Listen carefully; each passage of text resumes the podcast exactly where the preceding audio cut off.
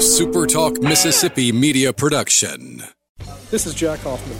For nearly 31 years, Tico's Steakhouse has been a staple of fine dining in Jackson, Mississippi. I would like to invite you to come experience our family tradition of our hospitality, sizzling steaks, and healthy poured beverages. East County Lime Road in Ridgeland, 601-956-1030. This is Gerard Gibbert, and thank you for listening to Middays here on Super Talk Mississippi. Get ready to go beyond the headlines and join a meaningful conversation with people from around the state. News, quick shots, analysis, you're listening to Middays with Gerard Gibbert here on Super Talk Mississippi.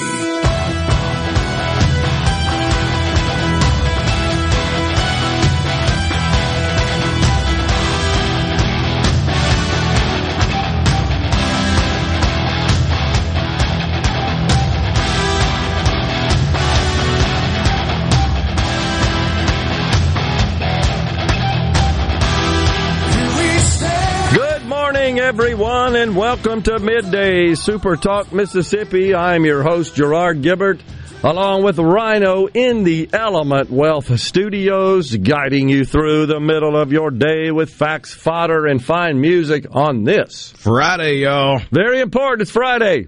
We made it. Yes, we did. A little brisk outside.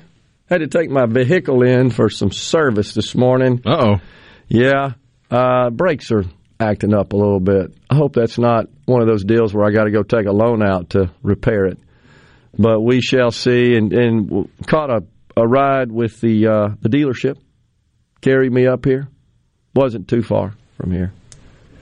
So I'll get a call later on. There's a little odor I smell in here. It's like electric sort of burning. We're not like burning down all the computers that run this place, are we? Not that I'm aware of, but now that you mention it, I have smelled that before in that room, and I've always tried to find it and never could find it. Maybe we're talking too much. Maybe. It's all the hot air melting in the electronics and smells like ozone. Yeah. Exactly. It is that distinct ozone electronics burning smell. That's exactly right. I'm telling you. Well, we are pleased to be with you today. For me, it's overtime. I was a guest this morning on the Paul Gallo Show at 8:05 this morning, and he and I were discussing HB 401. You know about that one. That is the bill that seeks to regulate the route to market of the sale of new vehicles in the state of Mississippi. And it's something that I've made clear I oppose. I think this is gross government overreach and reeks of central planning, where the government is bullying consumers into how they would acquire a new vehicle, how that transaction would transpire. So I told you guys yesterday I was writing an article about this matter, and it got published this morning on the SuperTalk website. Hopefully you'll go take a look at that. I'll acknowledge it's a bit long. That's after we cut it down. And very grateful to our content director, Alex Payton, who did an awesome job of proofreading, editing, making a couple of suggestions, and we incorporated those. I'm told by J.T. Mitchell, our news director, who, by the way, is on the program at 11:05, passed him in the hall and said it's got 500 reads so far. So I hope you'll go take a look at that. And Rhino, you know, I've said this before, and it was this time last week that I think in the last half hour of the program I got pretty fired up about this issue, and I won't apologize for that. I've lived this. I can't express that enough. I'm not speaking from the perspective of someone who has not had to manage and overcome the threats of disruption. And you and I talked about this. You made a great case the other day going back 150 years ago, roughly, when automobiles came onto the scene 100 years ago, I guess, roughly. A little longer than that. We'll say 125. Early 1900s, late 1800s? Late 1800s for the early adopters, early 1900s for the iPhone 3 version of the car, and then from there it just exploded. Okay. Well, that was an early, maybe one of the earliest examples of disruption, because there was another industry at the time, other industries, other modes of transportation. Oh, yeah, there was an explosion around the turn of the 19th century of transportation and interest in new vehicles.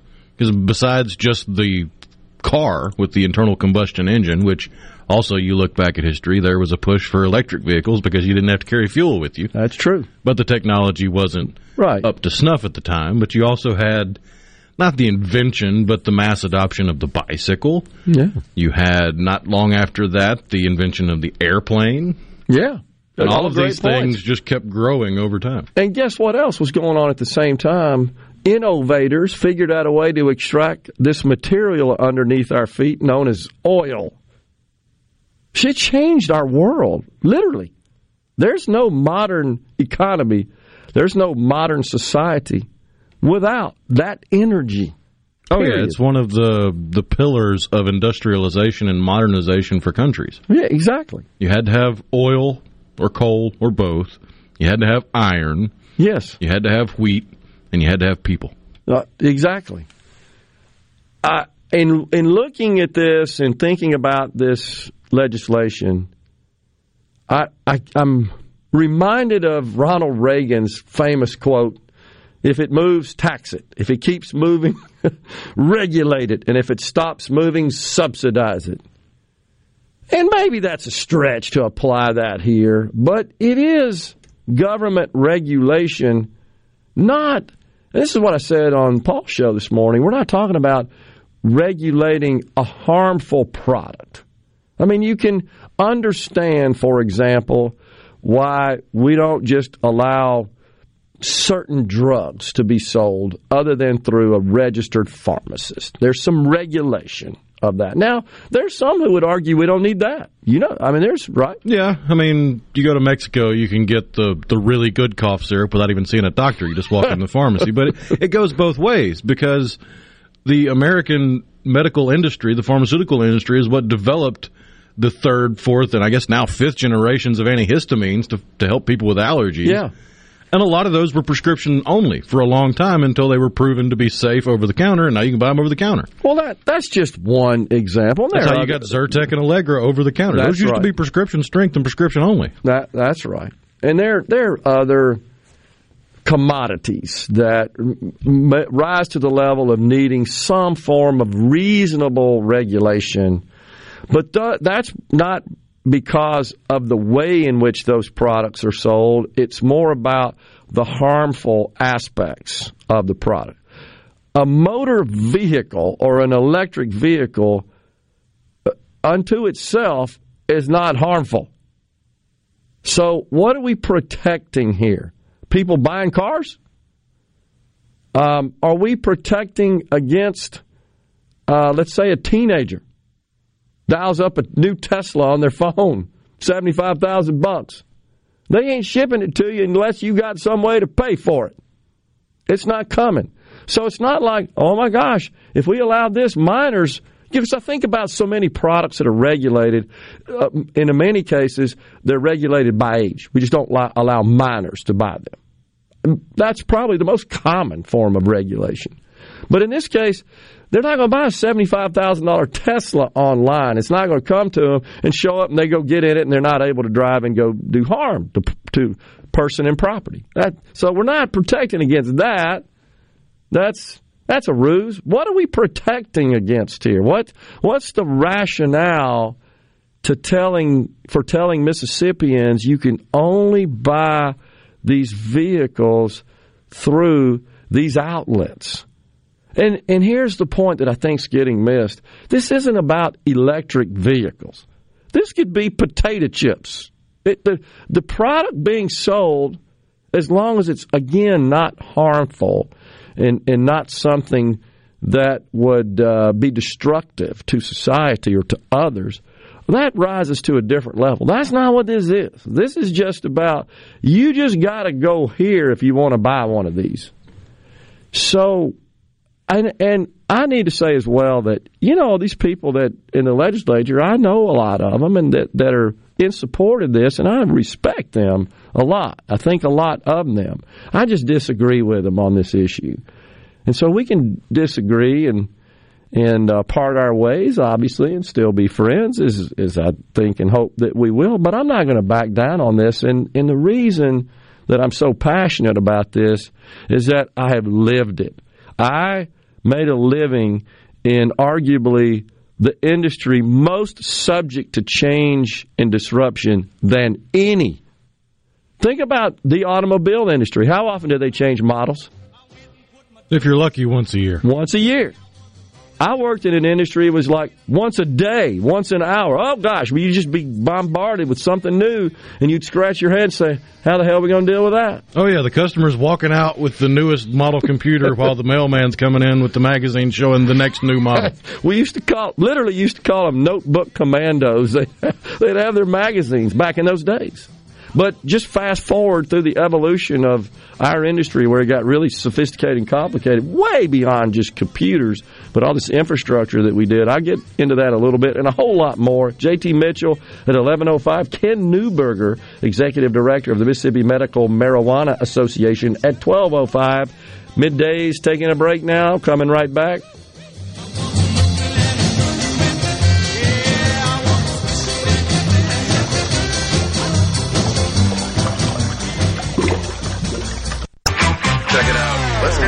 The talk that keeps Mississippi talking. Middays with Gerard Gibbert. Let's get on with it. On Super Talk Mississippi. 2, 3, 4. Ooh. Ooh. Ooh. Ooh. We are back in the Element Wealth Studios. It's middays.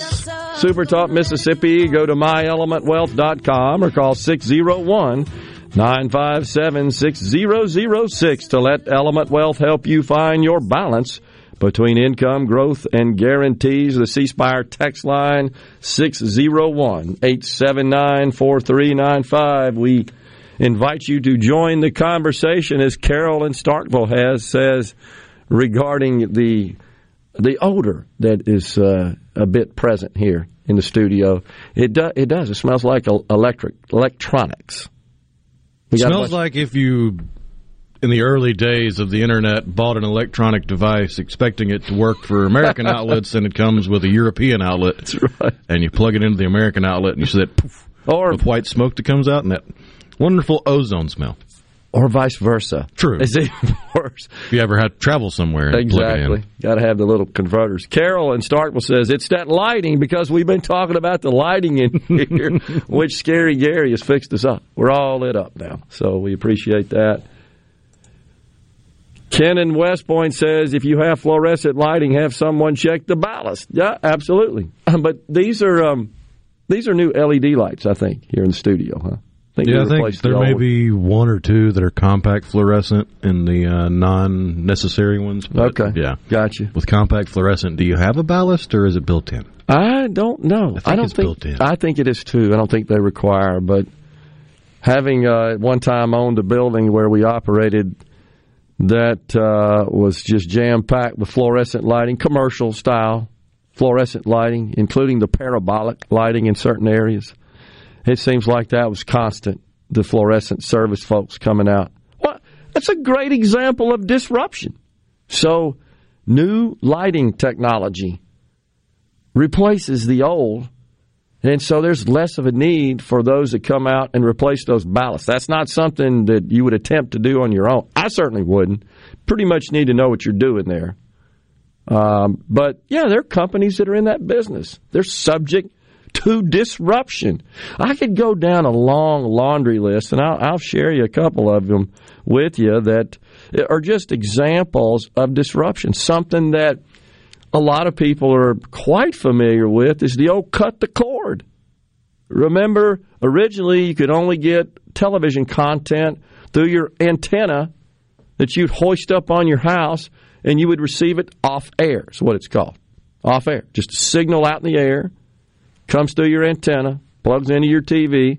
You pretty much got the local channels available that covered your area. When I was a kid, we only had two. We only had an NBC affiliate and a CBS affiliate.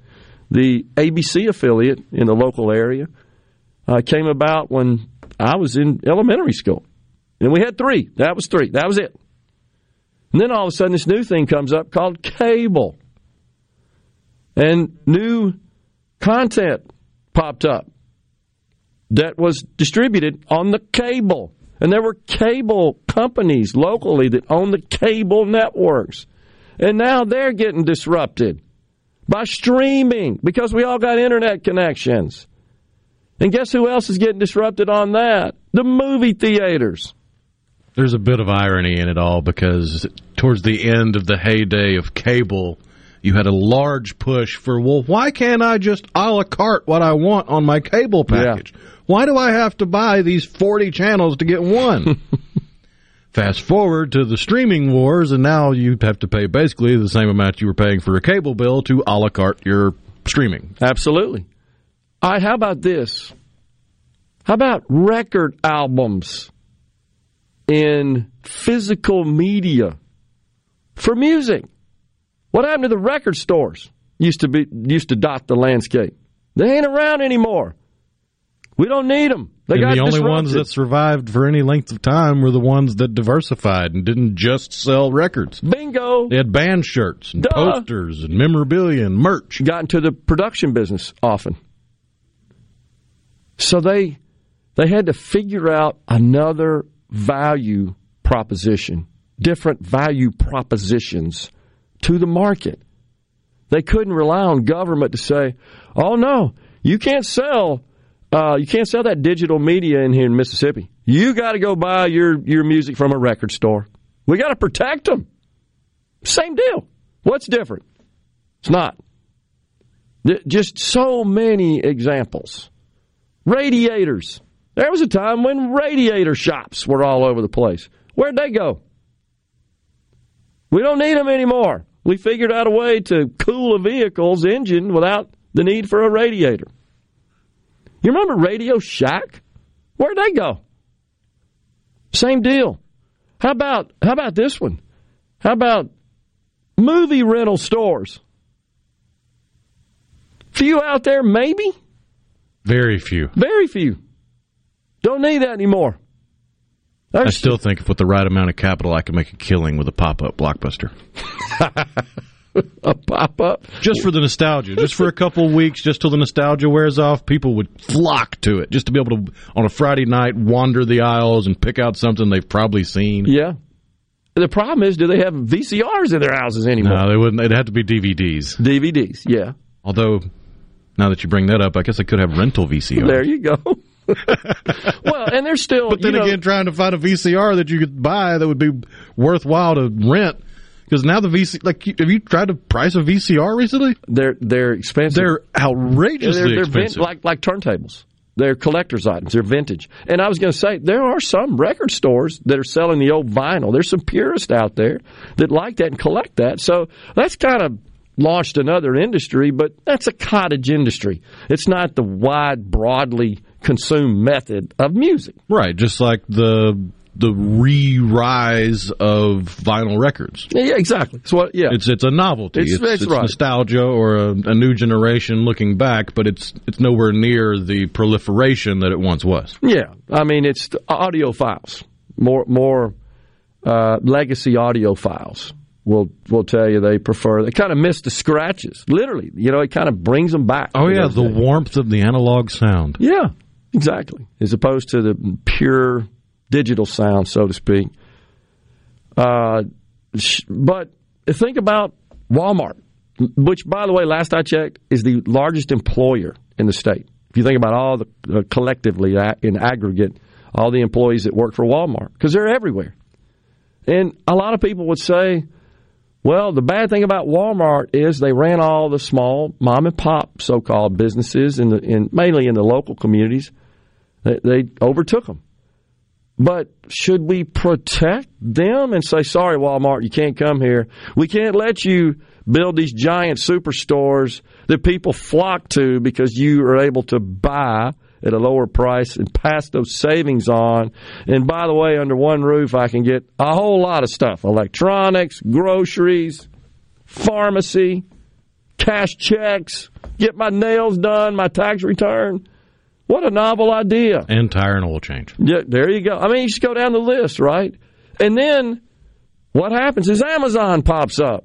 Oh, you don't need Walmart. We can sell you all that stuff in the comfort of your pajamas in your house 24 hours a day. So Walmart didn't go to government and say, you can't let Amazon sell in here. We can't survive like that. They launched their e-commerce platform. So did Target. That's just part of the natural evolution of markets. Here's something a lot of people aren't aware of, Rhino. Eyeglasses.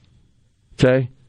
An eye examination to determine prescriptive lenses for correction, vision correction. Most of us go to local eye doctor. You sit down, they got that machine, you're looking at the charts, and they keep flipping. Is this better? Is that better? Is this better? Is that better? That's a repetitive task that a machine can do. So there's a company called Visibly. Go look it up, folks. You can go online, pay them $35, download an app on your phone, examine your eyes. They have doctors write a prescription, send it to you, just as good, just as precise as the local doctor with you sitting in the chair. Disruption. Does that mean they're going out of business? No. They'll work on other things. What it can't do, for example, is examine your eyes for other eye diseases, cataracts, glaucoma, etc. You need, at this point at least, you need a doctor looking at your eyes.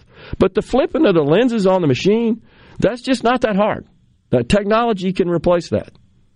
Joe Biden yesterday, all he ever talks about when he gives economic speeches is manufacturing. You saw it, and you looked it up. I think one day when I had you do this about a year ago, I think you were in a little bit of disbelief. 7.6% of the jobs in this country are manufacturing, and it ain't growing. Why? Because we don't need people to make stuff. It's just another example of why I believe Joe Biden is still using the same political playbook he used in the 1980s. He's still stuck there. Yep. Still stuck. Because if you look back at the 80s, manufacturing was a much bigger part of the sector. No doubt about it. That's just the natural evolution. But look at all the jobs that didn't exist in the 80s that do now, that are offer a lot more opportunity. It is a fool's errand to try to hang your hat on manufacturing as a way to grow our economy and improve prosperity. Coming right back here on Midday. Stay with us.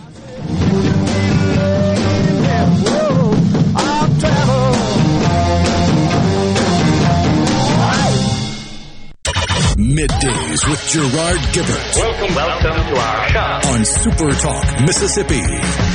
Now you have a good one.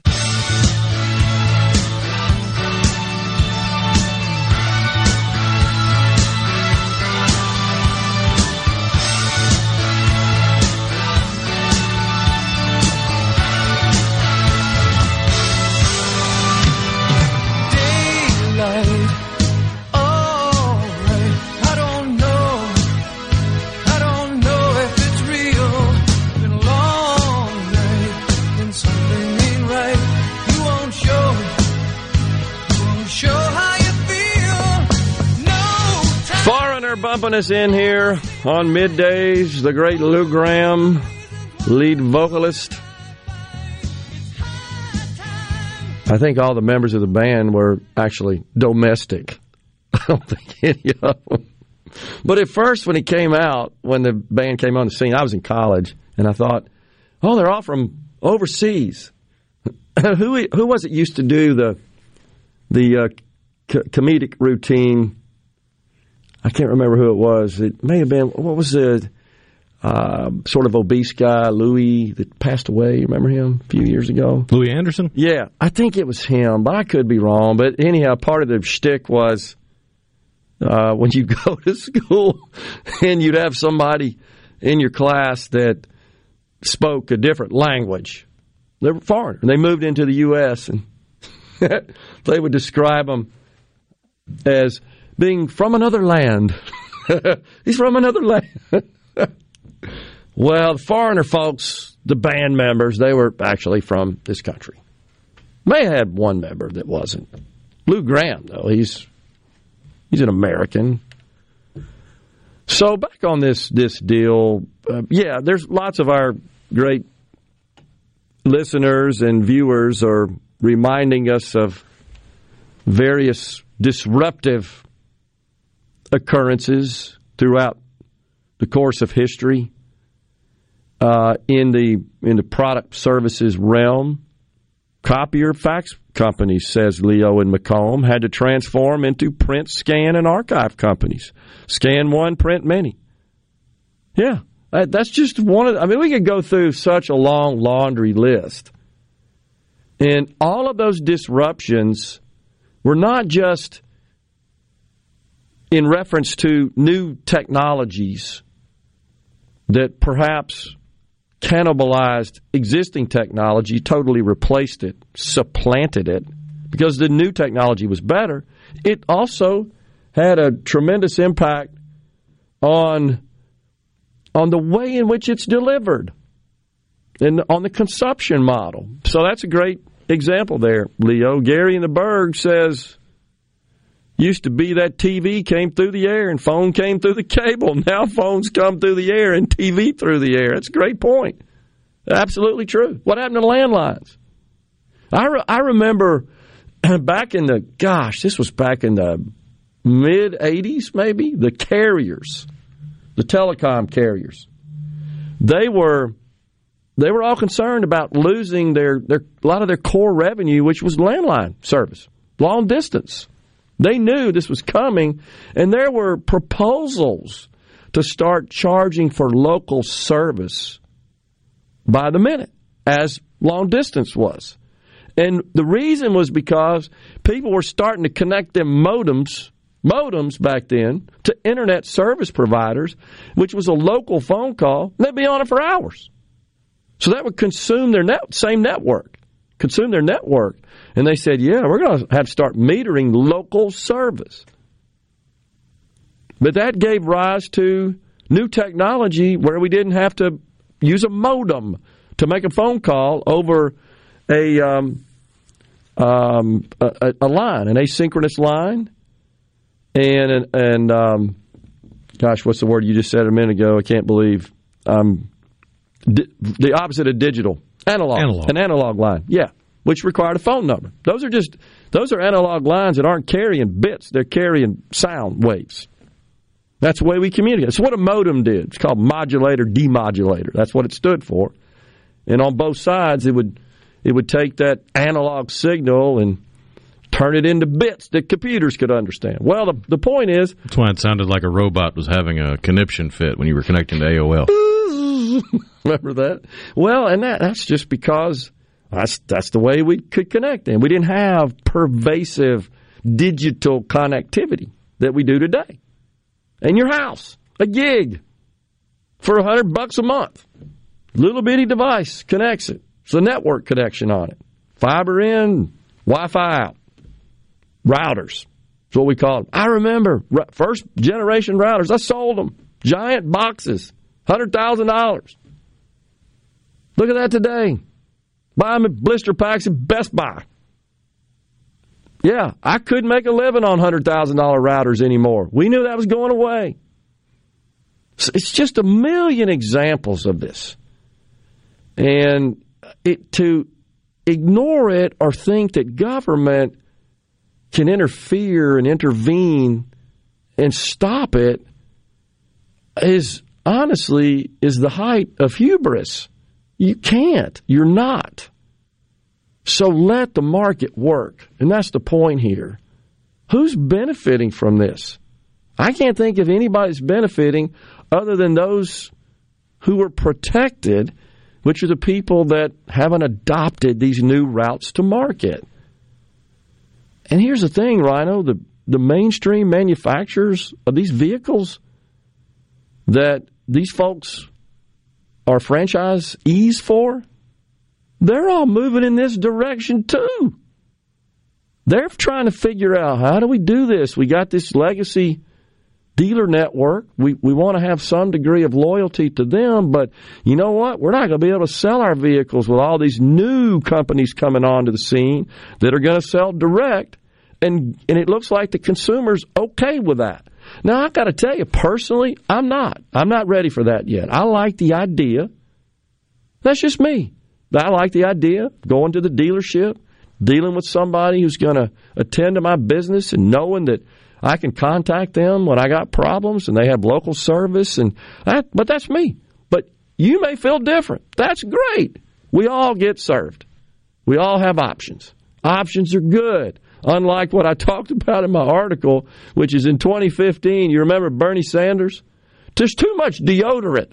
Remember that? Too many options. We don't need that. Huh? We need you figured out how many we need? That's what he's basically saying. Who could forget?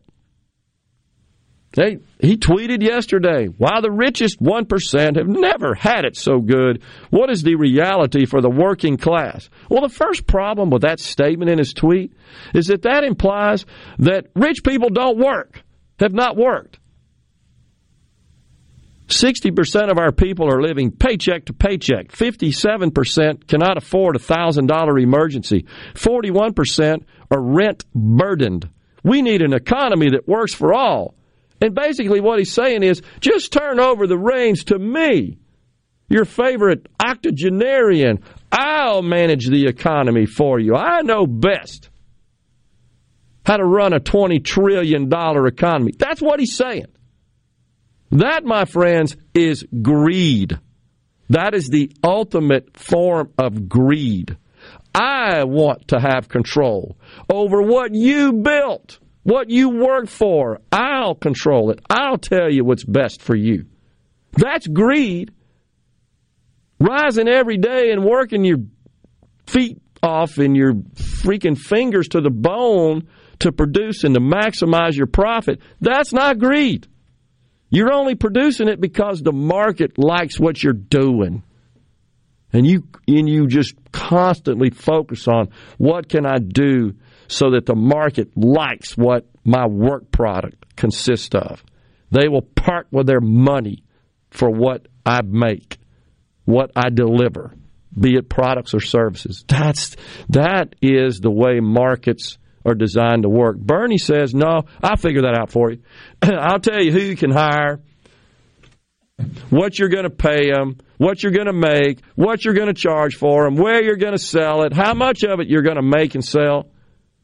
That's just brute force central planning socialism. But there's no secret, that's what he covets. That is greed. Well, he covets that for everyone but himself. Oh, yeah, of course. That's why he has three houses. Of course. He defends it with, well, I wrote a book. He's among the 1%. And then there's this tweet from someone whose moniker is Call to Activism.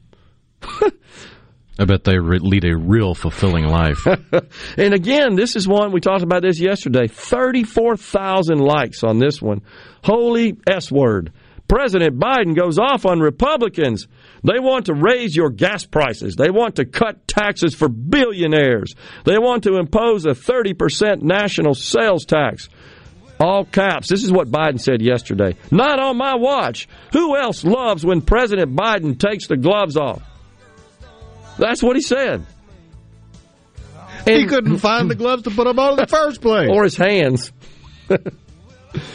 Oh, gosh. It's so crazy. Just so crazy. A lot more coming up on middays. After the break at the top of the hour, it's J.T. Mitchell, news director, Super Talk Mississippi News, Ken Neuberger, executive director of the Mississippi Medical Marijuana Association at 12:05. We're coming right back. Girls do,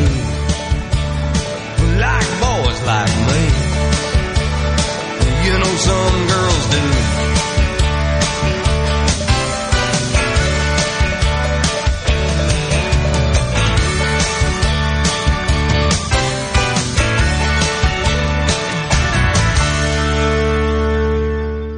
Properly set all controls before recording. All systems go. The talk that keeps Mississippi talking. Middays with Gerard Gibert on Super Talk Mississippi.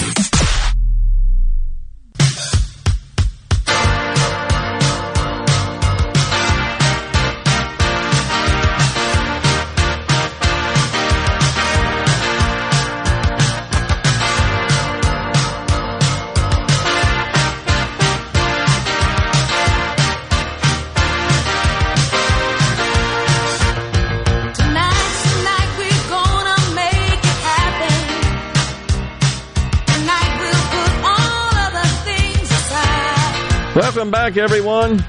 Middays, Super Talk Mississippi, the Pointer Sisters. So a long time ago, IBM used to have, a lot of big companies do, their annual sales club. You had to meet, certain sales targets. And they had, they would always have it at really some exotic place. Resort-type deal. I say exotic, but, upscale. And they also had a similar program for their dealer partners, us, in the 90s. And they'd have the club for the direct IBM reps, and then they'd have the club for us dealers. And what made me think about is the Pointer Sisters were the entertainment for the group. And it's pretty cool to see them live in person there. Not far away where I happen to be seated. Put on a heck of a show. Whereas my generation, every time we hear I'm so excited by the Pointer Sisters, we think of that special episode of Saved by the Bell where they talked about the dangers of caffeine pills. Wait, what has that got to do with them? Getting excited with the pills? Because the character in Saved by the Bell who played the goody-goody girl, the smart girl, was using caffeine pills because she was also in a group that sang I'm so excited on top of her schoolwork, and she needed to take the caffeine pills to keep going until Zach had an intervention, and then she had her whole, I'm so excited, okay. I'm so scared scene, yeah. I got you. Yeah. We have, we've talked some here. I'm going to calm down and move away from the HB 401, the electric vehicle bill. I speak from a perspective of direct, personal, firsthand experience where I watched so much disruption through my 33 years, and every time I would think, that's it, we're gone, we're out of here, we can't survive it. And my wife used to say that we had a guardian angel that was always hovering over us that was protecting us, not government. And looking back, she was right, because something would always emerge, and it was opportunistic. And we said, yeah, that's it. That's our role. And we'd seize advantage of it. Boom. And we'd ride that. And then what would happen? Disruption.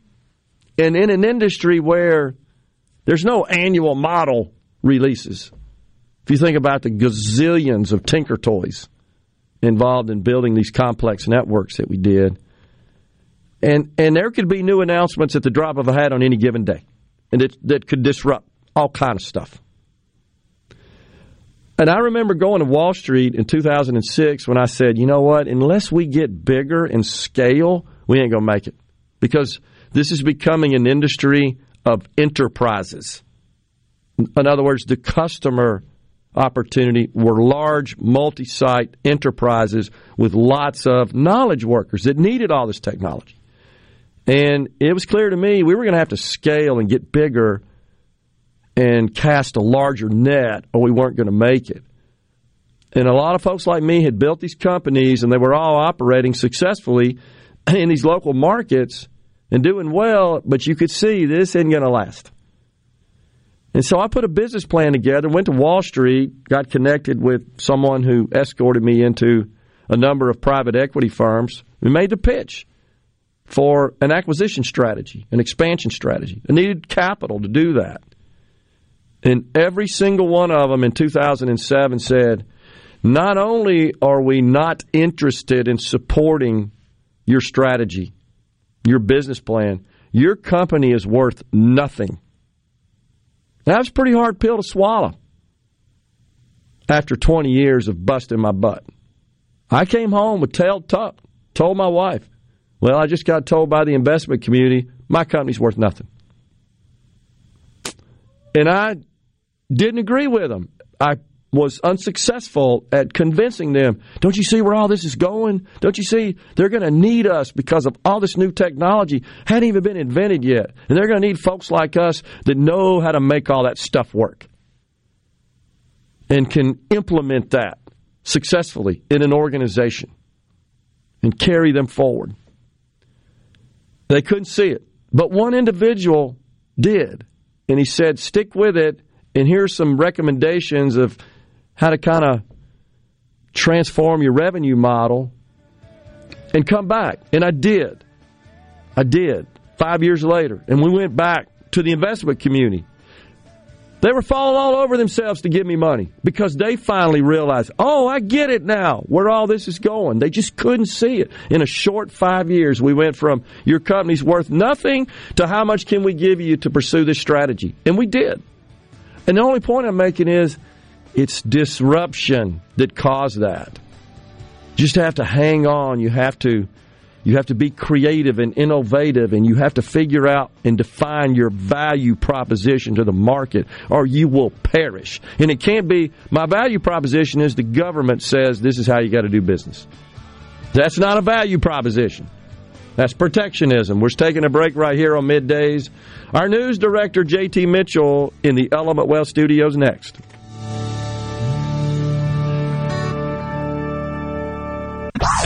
And now, another hour of the talk that keeps Mississippi talking. Middays with Gerard Gibbert. Begin your transition now. Now on Super Talk Mississippi.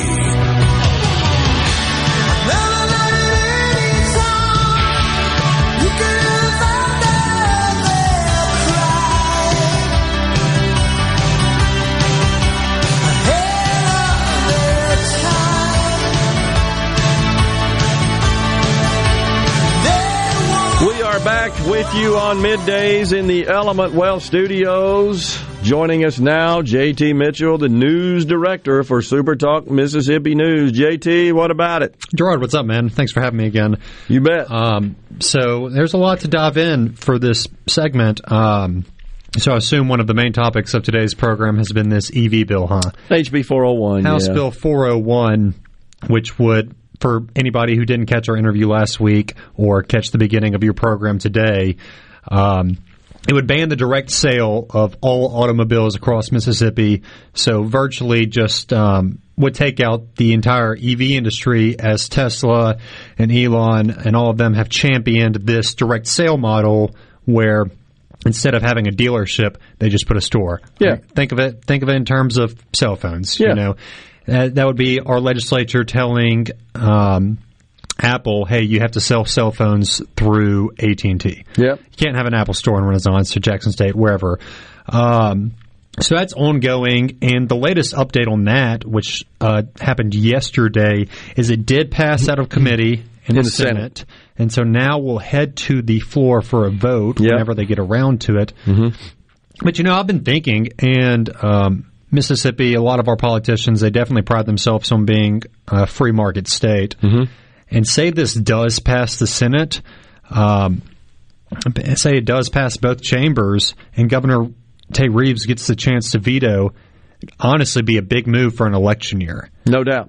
And so we'll see how this all plays out. Well, I think the governor, if it plays out the way you just described and it makes it to the governor, if he signs it, that would seem to conflict with his rather constant campaign message that we want to make Mississippi the best state to set up business. Especially and to do business. Economically, right? Yeah, and talking about that. And I actually cited the governor in his proclamation of that on a regular basis in my article, and I believe it. By the way, impressive piece. Thank you. Appreciate that. And I hope folks will take a little time to read that. And I absolutely believe in my heart that the governor means that, still means it, and meant it. And I think he's done great in that regard. I think we've seen lots of progress in that regard with respect to new economic development projects, et cetera.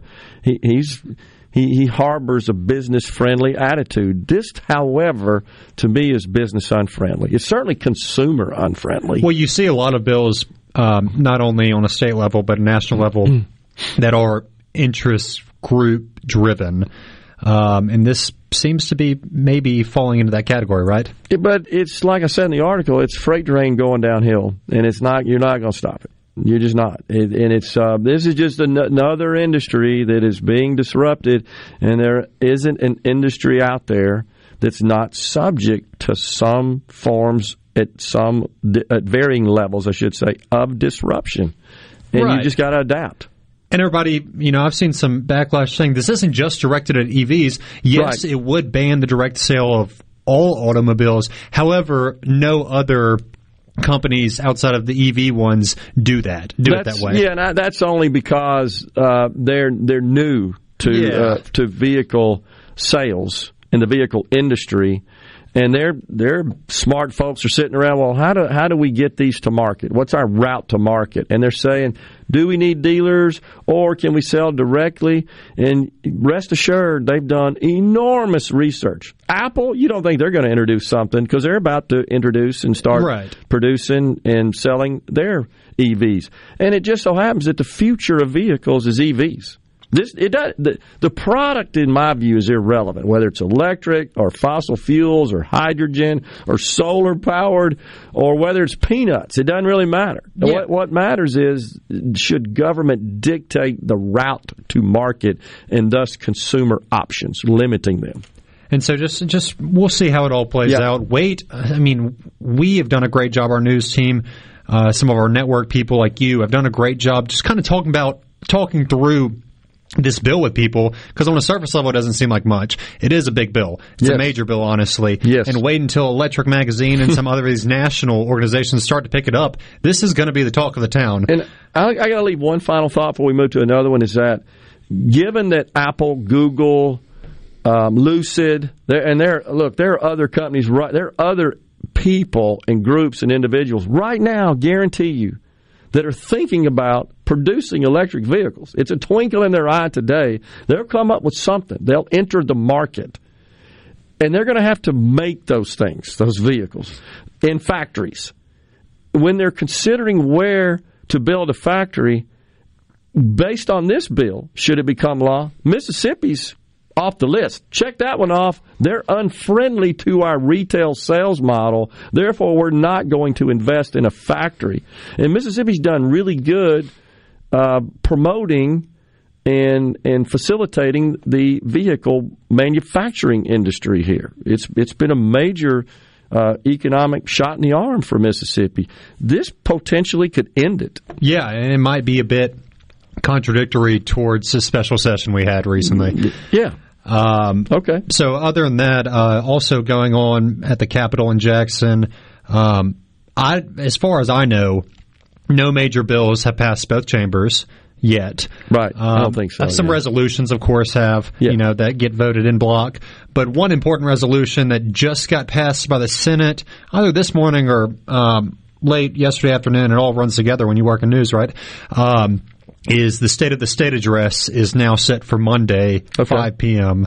On the steps of the Capitol, and we'll be live streaming that on all of our SuperTalk News, social media, SuperTalk, social media, all that stuff. Yeah, so I don't think any other bills have made it through. One bill that I heard you discussing yesterday, it's getting a lot of traction, is this creation of a board for Central Mississippi, a.k.a. Jackson, water system, where it would give the state and our lawmakers, I guess, the chance to control or have a little more control in terms of who runs the city's water system. Yeah. We had a stint last year where it just seemed like there was a different boil water notice every other day, if not every day. I don't remember the exact amount of time, but it was like 50 days or something like that in a row of the entire city on boil water notice. Yeah. So we'll see if that makes it through both chambers, because the state has kind of stepped aside for the time being as the EPA and some of the federal programs work with the city of Jackson to get this thing rolling, or hopefully rolling. I mean, water is a you have to have it. Yep. And everybody has a right to it. Yep. So I have no other legislation to discuss right now. So let's move on to a story that is really garnering some national attention, and that's this Jarrell Poe alleged kidnapping. Yeah. Some details have recently come to light. And the whole thing, you can't make it up, man. I mean, the city prosecutor of Richland has already said that this is a future Netflix series. Yeah. So I spoke with somebody who works at Chase Bank and got some details for what actually happened. And Jarrell Poe, if you know that name but can't place it, former All-SEC defensive tackle at Ole Miss, played in the NFL 6 years, Texans, Chiefs. Yep. So a couple of Thursdays ago, Poe and a man by the name of Gavin Bates outside of California, who I've now found out is a medical marijuana grower himself, they met up in Laurel, and they said, we have some business to take care of. So the business they had to take care of is this guy out of, I guess, Waynesboro. Is it Waynesboro or Wayne County? Yeah. He pretty much, all alleged, pretty much swindled them into his dispensary business, which is fake. And they said, we gave you $300,000. That number was confirmed to me. Yeah. We gave you $300,000, and you owe us that money. This is a scam. And he always would give them, fake excuses. Check won't go through, banks closed, whatnot. So they took matters into their own hands, which Richland police and others have been very vocal about. You should have gone to the court, but they didn't. So they met up in Laurel, rented a Tesla, which, by the way, was purchased via direct sale, and they went to his house. Said, come on, we're going to take you to the bank. We're going to get our money one way or another. And he says, well, I bank out at Chase Bank in Richland. That bank account has 40 cents in it, is what I found out. He owes him $300K. And this guy's been scamming people for years. God. So they drove him to Richland, just north of Jackson, and the bank was closed. Well, we already have this guy technically in our custody. We'll go get a hotel room. And this is the crazy part. Jarrell Poe, he's 300 pounds, slept on this man's legs for an entire night so he could not escape. You cannot make this up. Future Netflix series. Oh, my gosh. Yeah, next day, they went to the bank, and as it was confirmed to me, he went inside, and he told them, look, I've been kidnapped. So they took him by his word. They called the police, and he was in there playing on Snapchat when the police arrived. And not to mention the entire police department, 15 cars showed up to arrest Jarrell Poe and company. And so it's crazy details. This story is going to keep growing and growing. I hear some bumper music coming in. Yeah. Before I go, Ole Miss basketball player, he has stepped away from the program after a fatal car incident which he was involved. That's Malik Ewan, I believe the highest rated prospect ever in the program's history. Disturbing deal. Yeah, you can read all about that and everything we've talked about at supertalk.fm. The talk that keeps Mississippi talking. We're rolling. Hit it. Go. Play it. Middays with Gerard Gibbert on Super Talk Mississippi.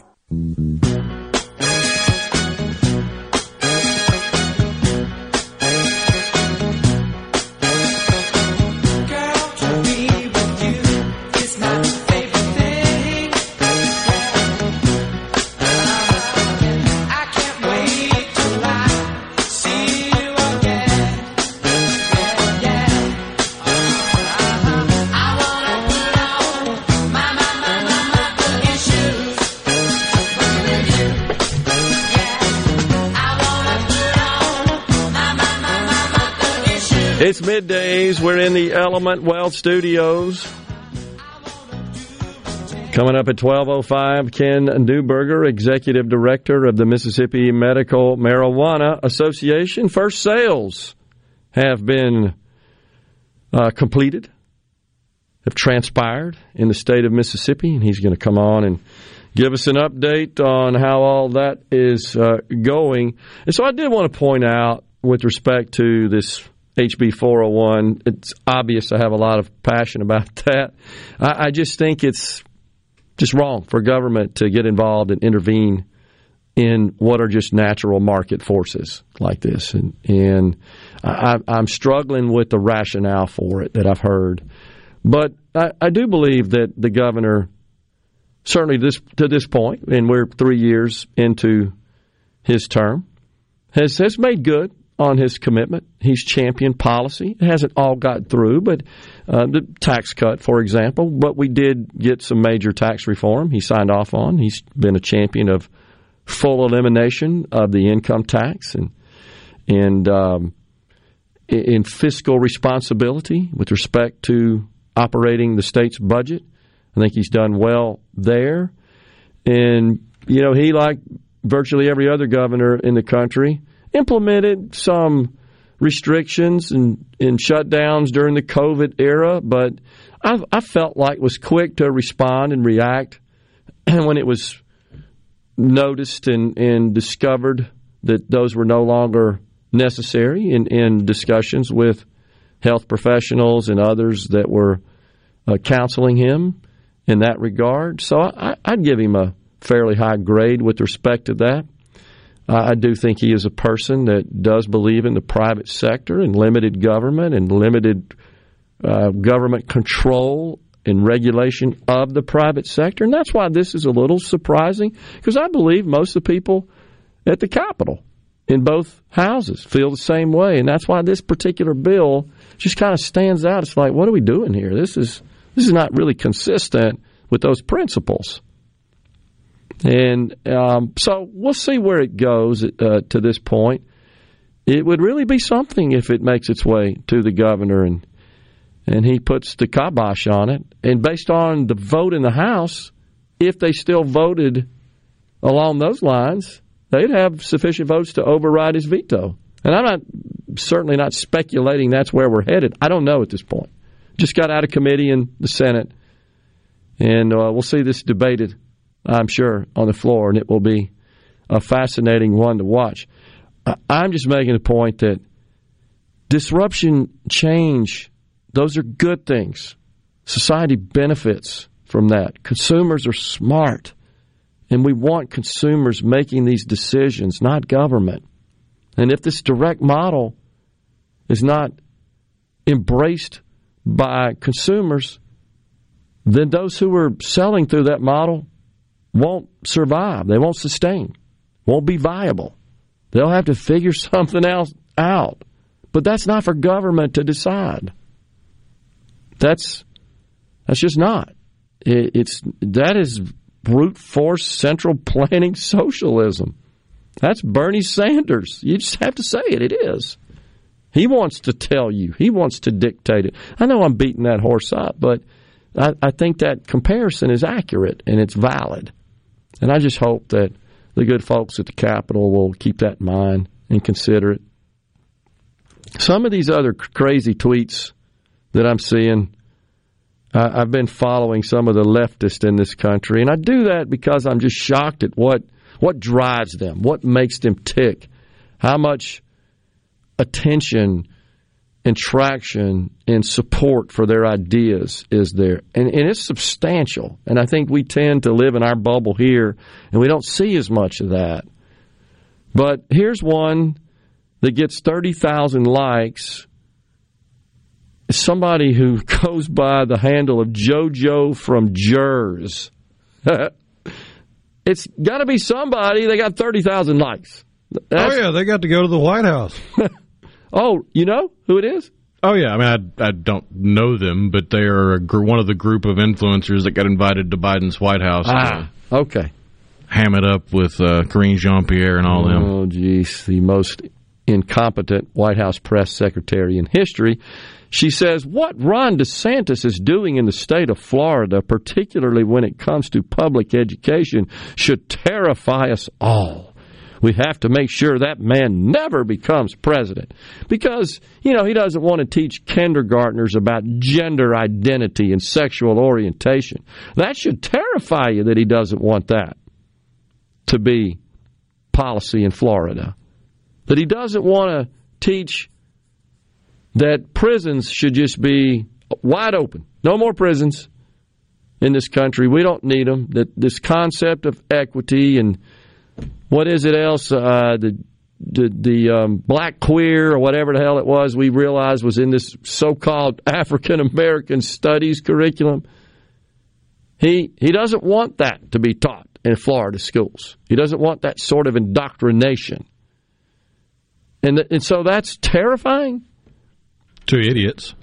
It's just unbelievable that that's where we've gotten in this country. I just saw here a story on the television about a drag queen show at a Milwaukee Bucks basketball game.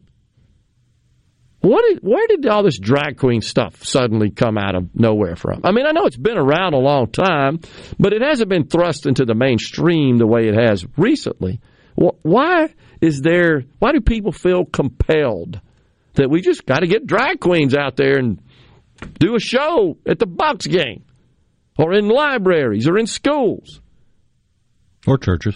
Yeah, or churches. We featured that story. Where did that come from? Is that another situation? I mean, before I say this, how many people are drag queens? How many? Maybe it's more than we would like to believe, but it can't represent any meaningful, statistically relevant number of the population. It can't. But yet, they seem to be getting a lot of attention to the point that they're invited to do shows at National Basketball Association games. Incredible. Marjorie Taylor Greene is lobbying to be Donald Trump's VP. True story. And I'm kind of wondering now if that's why she didn't really chum up with McCarthy, kind of peeling off from the other group, 15, 18, 20 in the House, that were the holdouts in the speaker election. And it was curious. And I wonder if that's because Donald Trump, from the beginning, made it known his endorsement of Kevin McCarthy. And maybe that was her making sure she didn't cross him, setting herself up for his pick to be VP on the ticket with him. I don't think that's a radical, far-fetched thought. That's the way that stuff works. You know that. And all those guys keep scorecards. That's what drives me crazy. Oh, I remember you didn't support Kevin, but I supported him. You can't be my VP. That's the way they operate. Just got these T accounts, we used to call them in the accounting world. Got the debits on the left and the credits on the right. You just went into the debit category if you crossed him. We shouldn't operate like that. Here's another one. AZ Brittany. Is this one of these influencers, you think? That doesn't ring a bell. Social Security is our money and should never be cut. Drop a heart, blue heart, embedded in the statement, if you agree. 18,000 likes. AKA, give me engagement so that my dopamine goes through the roof when the number ticks up on the screen I'm holding in front of my face because my life has so little meaning. So somebody real clever, Twitterer, posts I wouldn't call it a meme, it's just a graphic. And it's a graphic that is styled as the familiar Social Security card with the words Social Security kind of bold at the top label, says, Social Security is not a handout, not a gift. It's your money. It's an earned benefit. You are wrong. You're wrong. Because their solution to it is to make people who make more money at the upper end of the income scale pay more into it, but don't get more out to pay for yours, you lazy fool. They don't ever want to talk about that. Oh, it's the rich people. It's okay. They can afford it.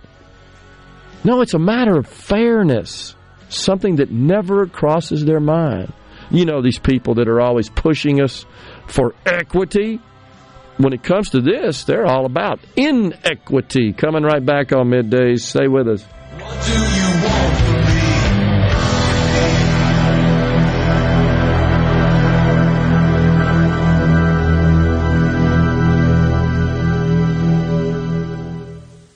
Okay, is everybody ready? I'm ready. Ready here. Middays with Gerard Gibbert on Super Talk Mississippi.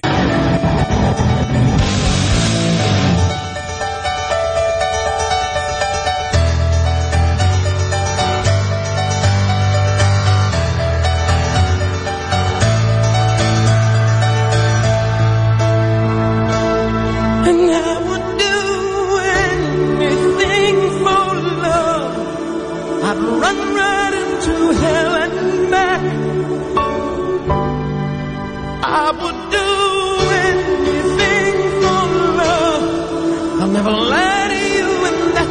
fact. But I'll never forget the way you feel right now. Oh, no. We're back in the Element Well Studios. It's middays. Kevin on the C-Spire text line said, can y'all get the information out there about HB 521 for the volunteer firefighters of our state? I was just reviewing that, HB, what is it, 521? And it's a special fund, Length of Service Award, LOSAP. Mississippi Length of Service Award Program, LOSAP, for the recruitment and retention of volunteer firefighters. Looks like that the program would pay length of service awards to eligible volunteer firefighters. It's open to all Mississippi Volunteer Fire Department members. Now, I haven't dug into all the details that would specify the eligibility to receive these benefits. Looks like eligible, just reading real quickly here, volunteer firefighters shall not include full-time firefighters or career firefighters. So they have to be volunteer, not compensated as firefighters. Looks like it is a defined contribution as opposed to a defined benefit. That simply means that whatever goes into it and whatever return is produced on that investment, kind of like a 401k plan, that's what you get out. I'm not saying it's going to be invested in securities, but it's not something where you receive it like a defined benefit plan, which is what PERS is, or Social Security or Medicare, which is you start receiving those benefits as long as you're living, essentially. So this is an amount that's based on the amount that went in it. That's a defined contribution plan, the amount contributed to the plan. So it's a point system they're going to create to determine who would be eligible, and they earn points based on performance. And the Department of Insurance would be charged with creating this program, and they would devise this point system and determine what activities and what sort of performance and contributions as a volunteer firefighter would qualify for the points, and then you accumulate these points, and that would be figured into your bonus. That's just a high level, best I can tell from perusing at this point. Just wanted to get that answer out there. And because of the complexity of creating that, it was double referred to both the House Insurance and the House Appropriations Committees. It is only passed out of the House Insurance Committee at this point. Okay. Well, when you see, and it makes sense when you see that the Board of Trustees, okay, which would be established to operate this fund, oversee this fund, that would be done in conjunction with the Mississippi Insurance Department. They would then create this point system, and they would also create the list of activities that would qualify for the points and the amount of points that would be assigned for a firefighter who completed those activities. So, yeah, and then how much would be contributed. So there's a lot of work to be done, and that's probably what they're reviewing in these committees. There is I'd say, kind of a dual aspect of this that necessitates it being double referred. A lot of times, of course, when they're double referred, you're trying to kill them. They just don't get out of both committees. I'm not sure if that's the case here, although I'm curious that you said it came out of one, not the other at this point. And maybe that is the case. Don't know. I haven't talked to anybody about their feelings in the legislature, about their feelings on this, but appreciate that being brought to our attention. Carolyn Starkville says that this HB 401, I think that's what she's talking about, because we were discussing that at the time she sent this text, is communism. It's really socialism, Carol, if it were. And the main distinction there is in a communistic economic system, there are no or very limited rights to private property. Whereas socialism, private individuals, private organizations, and entities can own property, but the government pretty much controls how that property is utilized in the economy. That's the central planning feature of socialism. It's all about the means and amount of production determined by central planners in government, i.e. Venezuela, or e.g. Venezuela. That's about as stark an example as I could give there. Of recent memory, there have been obviously lots of similar scenarios throughout history where this was attempted. And well, just think about all the different businesses from across the state or even across the country that have popped up in old Pizza Huts. And you know they're old Pizza Huts because of the roof on the building. Well, under socialism, if you bought that building, you couldn't make it into a car lot or a doctor's office or a bank. It had to remain a Pizza Hut. Yeah, that's right. Similar. And you know, I think most clear-thinking people say, and this would probably aggravate the pure libertarians, that we need some form of reasonable regulation. I'm going to opine that most people in this country are on board with that. Where you get into the distinctions is the degree and level to which that should go. If you're more left-leaning, you want more government regulation. You want more government intervention into every aspect of life. You don't rely on markets. In fact, you generally detest markets. It's Bernie Sanders. Too much deodorant. We don't need all this choice and options. But yet, who could forget Barack Obama when he was promoting his plans for health care reform? This would improve choice and competition. Remember that? Over and over again. And what we got was, fewer choices, less competition, and higher prices, because you tried to centrally control 1/6 of the economy. By the way, my friend Representative Bubba Carpenter says that this HB 521, he says this is an excellent piece of legislation for the retention and recruitment of volunteer firefighters in our state. And I would say on the surface it does appear to be that way. And in general, I don't have a problem with economic incentives to address a problem. And that's kind of the market at work. You need more firefighters, which we clearly do. Might need to incentivize them economically. That's the market at work. Just is. And so appreciate that, Bubba. Thanks for sending it in. Jack and Jack Town says, Gerard, appreciate your consistency of message vis-a-vis free market. Laissez-faire, bravo. Thanks for that, Jack. And again, I speak from experience, and I hope that doesn't sound arrogant. That's not my intention. It's just I lived it. You know, we hear the left talk about that all the time. It's got to be based on lived experiences. Well, this is a lived experience. I fought those battles. I overcame them in my business career. And frankly, ended up better. The disruption made my company more valuable. It looked like it was going to cannibalize it and force us out of business, and the opposite occurred. But you know, you gotta suit up every day and go into battle. And guess what, Rhino? In capitalism, I know the left doesn't like to hear this. They're winners and losers, just like in every human endeavor. What they say and what they promise, what they tout is that, oh no, if we're in control, everybody's a winner. But they're not. It's equal misery. And just like I quoted this Social Security tweet, all these fools out here, it's my money. No, it's really not. And what I mean by that is, if it were just as simple as, hey, whatever I put in, I get out, that's a defined contribution plan. That is your money. But that's not how Social Security or PERS works, for that matter, at the state. Your benefits are somewhat tied to that, but if you live to be 150, you're going to get them until you die. And the only reason you're even receiving benefits, those who earn lower incomes in their a work career where they were paying into Social Security, is because the people that earn higher incomes, because they paid more. And they don't get more because it maxes out. So you can get your part. They don't want to talk about that. They don't want to. And that's not even taking into consideration the fact that your employer funded half of it. That's the way the program works. Does the employer say, you know, when you retire, send me half. I paid for half.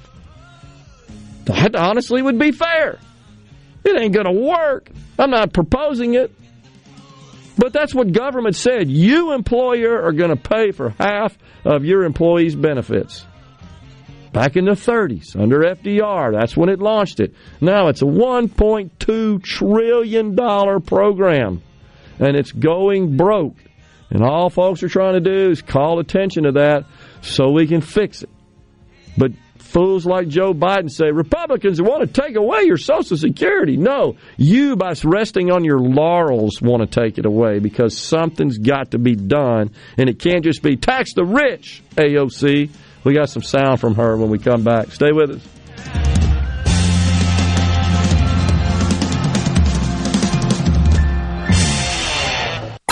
It's so awesome!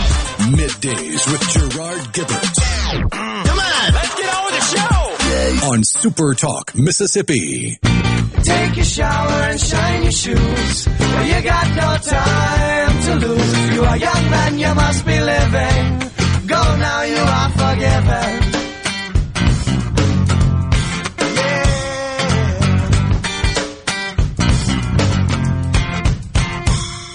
But the men stood fast with their guns on their shoulders, not knowing what to do with the contradicting orders. The general said he would do his own duty, but he would extend it no further. The men could go as they pleased, but not a man moved. Their eyes gazed straight ahead till one by one they stepped back. And what the heck is that? The old general was left with his own words echoing. It's a song that tells a story. It doesn't happen very often anymore. You need to play Winchester Cathedral. That's a story. It doesn't make any sense, but it's a story. It could have been a... There could have been some illegal drugs involved. No. You don't say. Oh, gosh. There's a couple of things that have popped up that have caught my attention in the last couple of days that I just wonder if they're listening to my show, our show here. One of those is both of these are found in media outlets you wouldn't expect. That's one, the New York Times, and the other, the Washington Post. So in the New York Times, the title of the article, "What if diversity training is doing more harm than good?" Wake up there, New York Times. Incredible. And so, we've discussed it and described it as a scam, a hoax, a shakedown industry. It is. The American market for diversity, equity, and inclusion, says the New York Times, exploded in 2020. It was $3.4 billion paid to these consultants.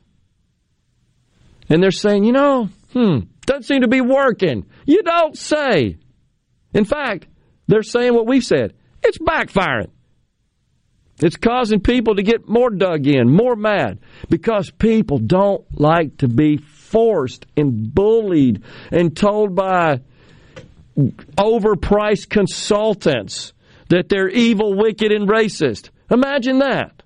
They don't like that. Even left-leaning people don't like that.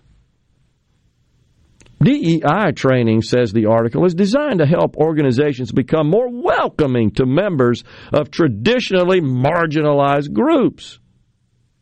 These diversity workshops can foster better intergroup relations, improve the retention of minority employees, and close recruitment gaps. The only problem, after $3.4 billion a year... And that was 2 years ago. It's probably doubled since then. But this was a recently published article. That's just the latest data they have on the spending. The only problem, there's little evidence that many of these initiatives work. And the specific type of diversity training that is currently in vogue, mandatory training that blames dominant groups for DEI problems, may well have a net negative effect. You don't say. What tipped them off? And I can't get into the weeds on this next one. So that's the New York Times now acknowledging, maybe this isn't really working. So the other one is the Washington Post. Now, just a reminder, You've heard me say so many times on what is required to balance the budget. You got this whole chunk of mandatory spending, which includes Social Security, Medicare, Medicaid, just a host of other programs, essentially redistribution programs, and then, of course, debt interest. That's now 72% of our spending. So the Washington Post produced a graph that I swear looks like they've been listening to the show, because they have said, you want to cut spending to achieve a balanced budget? Guess what? These are the categories. What do you want to cut? And this is a serious problem. I mean, it's a serious question. If you looked at all spending except defense, veterans, Social Security, and Medicare, if you cut that, you'd have to cut 85% of it. So just take defense, Medicare, Medicaid, and Social Security off the table. Now you want to balance the budget. Can't touch Medicare, can't touch Social Security, can't touch defense. You've heard it over and over and over again. And I'm not accepting the Republicans either here. Okay, well, then you'd have to look at the remaining spending and cut 85% of it. Now, there may be some people out there saying, I'm all for that. Cut 85%. The point is, nobody wants to dig into this level of detail. Hats off to the Washington Post. They must have been tuning in. Because I've said before, you've heard me, look, we could cut to you leftists, to you Democrats that are always complaining about defense spending, and I'm not suggesting there's not rooms for cuts there. I believe there are. But what they've said is, we got to cut defense spending. That would balance the budget. Cut the entire defense spending. You still got to double that to balance the budget. That's the point. And the Washington Post acknowledges that. We're going to get to AOC's, her opinion as to why we are producing budget deficits and running up the debt. We'll get to that, but first, after the news break, it's Ken Neuberger, Executive Director of the Mississippi Medical Marijuana Association.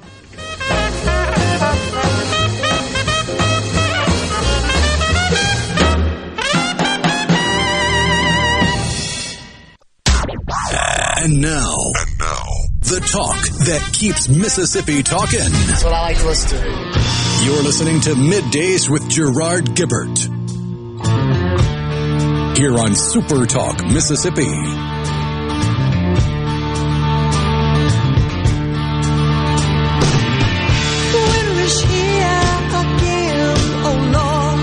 Welcome back, everyone. Midday Super Talk Mississippi, the afternoon portion of the program on this Friday, y'all. Joining us now in the Element Well Studios, Ken Neuberger, Executive Director of the Mississippi Medical Marijuana Association. Welcome, Ken. Good to see you.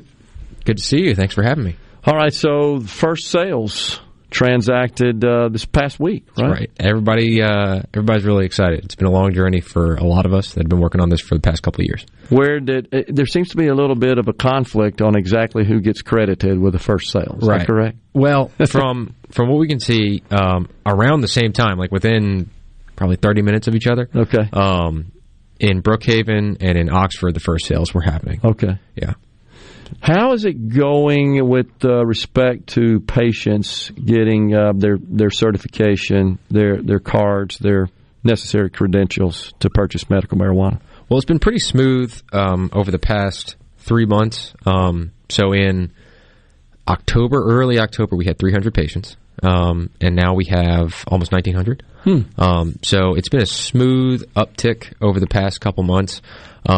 But the physicians that I've been talking to who have been really big supporters of this for a long time, they said that the past 48 hours have just been crazy how much people are calling them, going online to set up appointments to see them.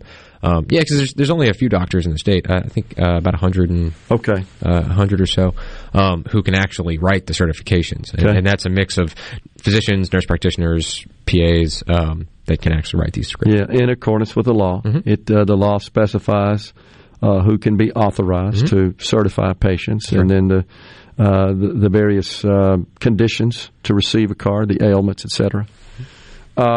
So it looks like maybe because that we're selling now, that retail business is open, that interest is gaining, that perhaps people put it off until then? That's right.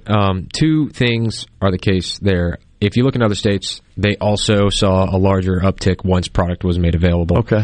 But also, the way that the card works is it's only valid once you get your certification. And if you'd gotten that 3 months ago, then that's 3 months of time that your card is valid, and you have a 12-month window to use it. So you're effectively having to go out, pay for a doctor's visit, and then only get 75% of what you would otherwise be able to use. That certainly would explain why the kind of sudden uptick in interest and folks looking to get their cards. But, of course, that's sort of a one-time scenario. Right, and it's exciting. I mean, there are a lot of people who kind of forgot about medical marijuana after 2020. Yeah, I think that's right. Big supporters that once it got overturned by the Supreme Court in 2021, they kind of lost hope. But now that they're seeing the stories saying, hey, sales are starting, they're starting to look at the actual program and say, oh, I do have the faith now that it's actually happening. It is. Yeah, I think that's probably true. So there's some limitations on advertising and promotion for the various participants in the supply chain in the industry, and of course the main ones would likely be the retailers. That's right. The treatment centers. Is that what we call them in our bill, or are they dispensaries? They're dispensaries. Okay. In the Initiative 65 bill, that's was where we called them medical marijuana treatment centers. Okay. But they're dispensaries under the current bill. Okay. So they're limited somewhat where they can advertise, right? They can promote. That's right. Can't do big billboards anywhere. In fact, what you can and can't advertise is restricted. I mean, you can't make false statements about how it's going to cure everything for you or anything. In the current regulations, you can advertise products. There's some proposed that run contradictory to that. There's some cleanup language in the bill that specifies, look, we've made this illegal in Mississippi, so dispensaries need to be able to communicate appropriately with patients and prospective patients. Here are the products you can expect. Here's what they look like. Here's how you can use them. So we're moving in a place where a very factual and educational style online presence for dispensaries will be permitted. Okay. Remind us again where we settled in the final bill with respect to amount the patient could purchase. So you can have a maximum of 3 ounces per month. Those are divided up into what we call Mississippi Medical Cannabis Equivalency Units. Okay. It's a very fancy long-term MMCEU, which means you can buy effectively 24 units that add up to 3 ounces of flour per month. Okay. And then there are equivalencies for extracts and edibles and tinctures. Those are all certain equivalency units that work. So that way you're not buying too much. Okay.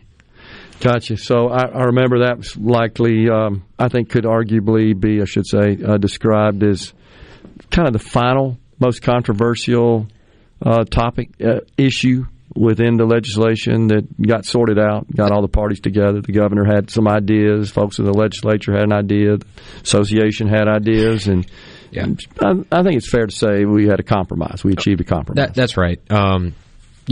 Initiative 65 had 5 ounces a month, and initially they thought, let's go down to 4, then 3.5, and finally 3, which is a little lower than our surrounding states. But if you look at medical programs throughout the history of medical marijuana in the United States, we're about in the middle, maybe a little on the lower end of how much you can get, but that middle area. All right, so now that much of the industry is in production, if you think about the various elements of the supply chain, and now we've got the retail, which was obviously going to be the final, and now that's in place. They're in business. They're actively selling. Anything that comes to mind that you've heard from these operators that we need to tune or tweak in the law? Well, I know that everybody's focused on the patient count. Like I said, we're a little under 2,000 patients, about 1,900 or so. And while that is low and we're seeing more people go to actually get their card, there are some administrative problems. Like if you were to go get a card today, if you don't finish up all of your applications with the Department of Health within 60 days, you have to revisit a doctor and get another certification. Okay. So that has looking to be extended to 180 days in the new bill that is proposed this year. You also are required to have certain tests done that may or may not actually impact your ability to get a card. So removing those and just leaving that up to the discretion of the doctor, whether those are called. Those need to be fixed, and I think they will be fixed. Okay. So, I mean, that's honestly one of the good things about it being in statute as opposed to being embedded in the Constitution is Initiative 65 would have absolutely done. So. That's right. And there are other things that are getting clarified, you know, what you can and can't do, how you can build, what is safe and secure, what's clean. You know, those are all handled mostly at the regulatory level, but some of those are getting debated in the legislature as well. Okay. Other states taking a look at what's happening here in Mississippi is where, I guess, the newcomer to this world? Actually, they're all pretty much in awe of how quickly we did this. Okay. Most states look at our law and say this was passed in 2022 on February 2nd, and less than a year later, we're seeing our first sale. I think that's the fastest turnaround of any state with the exception of Oklahoma, where they have a very unregulated and I would say bad market. Yeah. It's flooded with too many bad actors. But with that exception, we were the fastest and probably the cleanest as well. Okay. Well, I think it's fair to say as well that we did have the benefit of seeing what worked and what didn't work in many of the other states that prior to us enacted medical marijuana programs. That's right. I know that Dr. Dobbs, when he was head of the Department of Health, he relied heavily on calling other states and saying what worked there, what didn't work there. No need to reinvent the wheel. That's right. Being 37th is, you know, a lot of people are glad that it's not 50th. Yeah. And it's also a good bit behind a lot of states that got it wrong. Yeah. So we're same exact thing happened, I got to tell you, with the lottery. You know, I serve on the board there, and I used to tell people, well, if you're a fan of the lottery, the bad news is we're the 45th state. The good news is we got 44 others to review. That's right. And examine when we create our program. That's right. So that's just part of the reality of being slow, getting it done. And our rollout was not without a couple of hiccups along the way, but it was still because we were able to look at what other states did and failed. Yeah.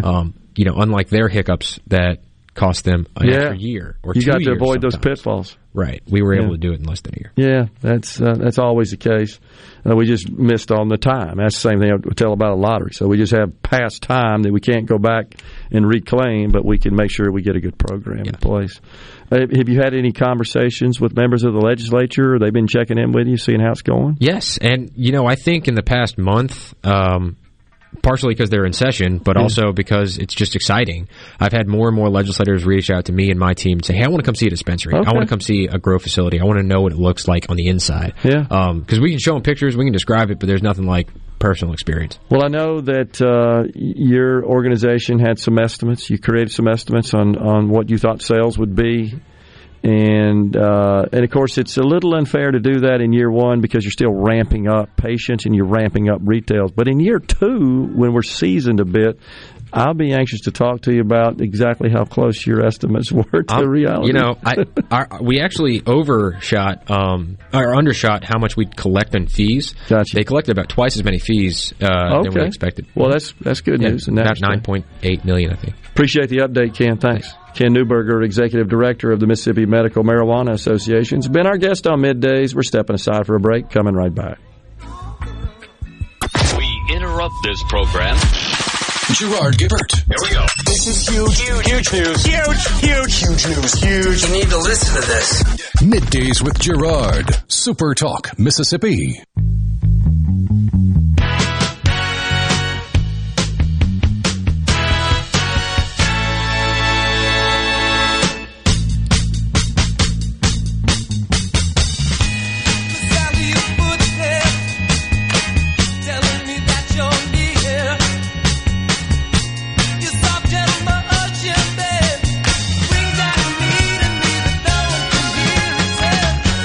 Welcome back, everyone. It's Midday Super Talk Mississippi, and we are in the Element Well Studios on this Friday, y'all. Little grassroots bumping us into this segment. So, I know I've gone off on some rants about this just misinformation about the federal budget and spending. And in particular, you recall yesterday, we were predicting Joe Biden's speech yesterday. He did one on the economy. Told you how great it is, how great your life is because of him. And the number of gaffes in the speech, it's pretty high. So what I've noticed on the White House website when they publish the speech is that when he says something that's wrong, have you seen this? They'll annotate it so that they publish his exact words, of course, because it's a quote. But I guess in an effort to correct things that he said that were incorrect, they show it, they publish it with the word he said that's incorrect or words, red line, with a line through them. And then the replacement true word in brackets next to it. So one of those had to do with Congressman Don Beyer, a Democrat from Virginia. That's where he was speaking. He called him Doug four times. Where's Doug? I can't help but laugh. Where's Doug? Where's Doug? And so in the transcript published on the White House website, it's got Doug crossed out with Don bracketed next to it. And then there was something else where he mentioned 700,000 new economic projects, 700,000. And they crossed that out and replaced it with 7,000. He just missed it by 693,000 there. He was just 90% off. It's incredible. And the poor guy's got Doug. He says, where's Doug, the congressman? He's around here somewhere. And some audience member says, right here, right here. Oh, there you are, Doug. Thanks for the passport into town. Doug and I have something in common. We both married way above our station. Way above our station. Except his name is Don. You can't make it up. It's the president, though. He also said, I told you he was going to do this. Republicans want to raise your gas prices. They want to cut taxes for billionaires who pay virtually only 3%. And they crossed that out, did the White House staffers, and replaced it with 8%. But that's not right either. That's the problem. Because they do all kinds of funny math on what their income is. That's the problem. They don't take that into consideration. It's just so doctored up to drive a point. And the deal about raising your gas prices, what he's referring to there is that Marjorie Taylor Greene introduced a bill that would prohibit the government from ever releasing the president from having the authority to release oil out of the reserve. Was it a bill or an amendment? I think she offered an amendment. Okay. But yeah, either way, that was the point. It was an amendment. It was an amendment. You're right. Bar Biden from selling, and it goes down in defeat. It got defeat on a bipartisan basis. You don't really want to completely prohibit the president from exercising this authority because there is a need for that sometimes. And I do get worried about getting into some protracted debate in the Congress about leveraging that asset, accessing that asset in a time of urgency, such as the country's being attacked. That's really the purpose of it. The main purpose of that reserve is to be there, really not to use it as Biden is, which is to just release some supply onto the market to drive the price down so you can get reelected. That's not what it's designed for. It's designed to pick up the slack and to serve as a cushion and protection in the event of some sort of military conflict. That's really what it was designed for. It goes back to World War II. Because it was widely believed by the war strategist, who's ever got some fuel here, is probably going to win this deal. And that ultimately is what happened. And so they said, you know what, we probably ought to think about storing some away for a rainy day like this in the future. But Biden has abused his power. I totally get that. And so maybe the remedy there is something different than just saying total prohibition. But that's what he's saying. Well, that's not really true either. It's this temporary, let me just take some oil and thus out of the strategic reserve, and thus possibly put the nation at risk. And our foes know this, by the way. That's abuse of power, in my view. So I get what the Congresswoman was trying to do, but he's not being accurate and honest either. They want to raise your gas prices. Well, that, I think, implies that they want to go do what you want to do, is force the oil and gas companies to just not make any money, and the retailers, as he insisted last year, you got to go out to the pumps and lower the price. Do it now. Remember that? That's, again, that's socialism. That's central planning. I'm telling you what to sell it for. So it's disingenuous to say they want to raise your gas prices. No. What they want is you to keep your grubby hands off these reserves that are there for a rainy day, a much more urgent scenario than you got to get reelected. The problem is, and honestly, of all the policies I think that we've seen under this president, I submit that by far the very worst was him really ratcheting up this war on fossil fuels. I think you go back to day one when it was climate change. And we're going after the fossil fuels industry. We're shutting them down. You're not going to be in business anymore. That, I believe, has caused more pain to the country and maybe the world.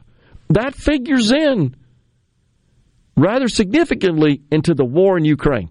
It's how Russia gets their damn money. And if you'd have kept the price down by allowing our market, our innovators, our oil and gas producers to do what they do, which is pump that stuff out, I don't think Russia goes to war. They were funded by this rather significant increase, sharp increase in the price of oil.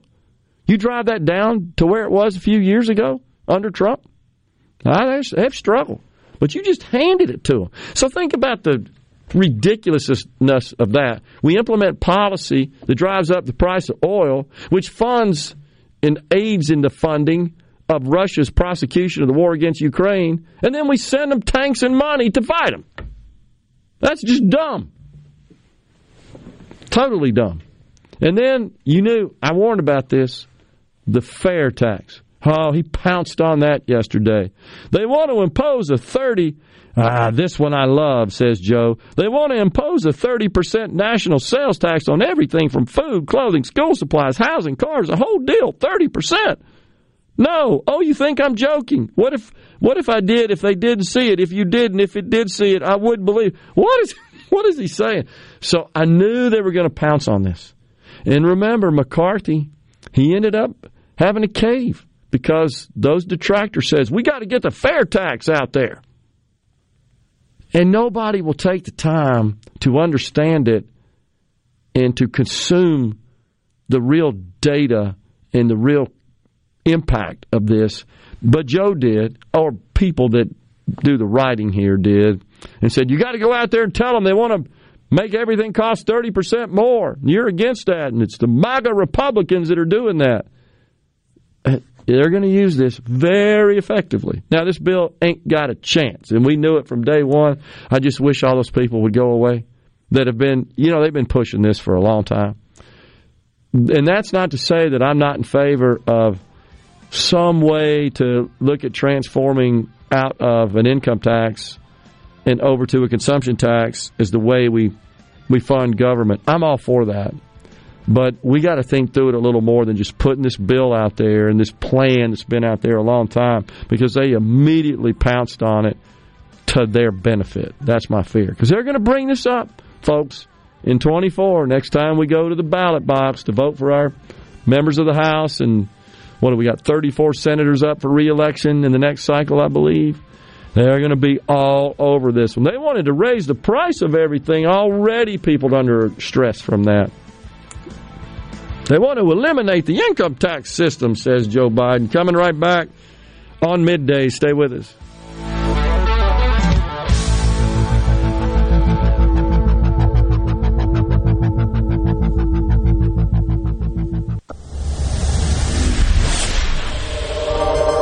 Gerard Gibbert, going beyond the headlines, breaking down the stories that matter to Mississippi.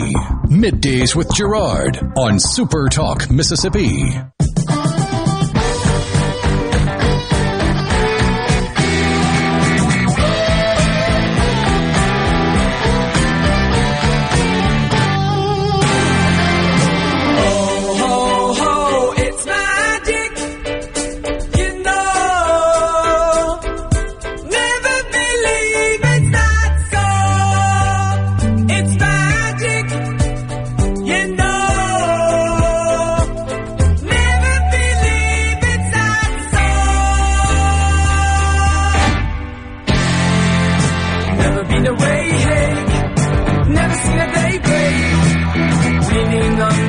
That's from the one-hit wonder days.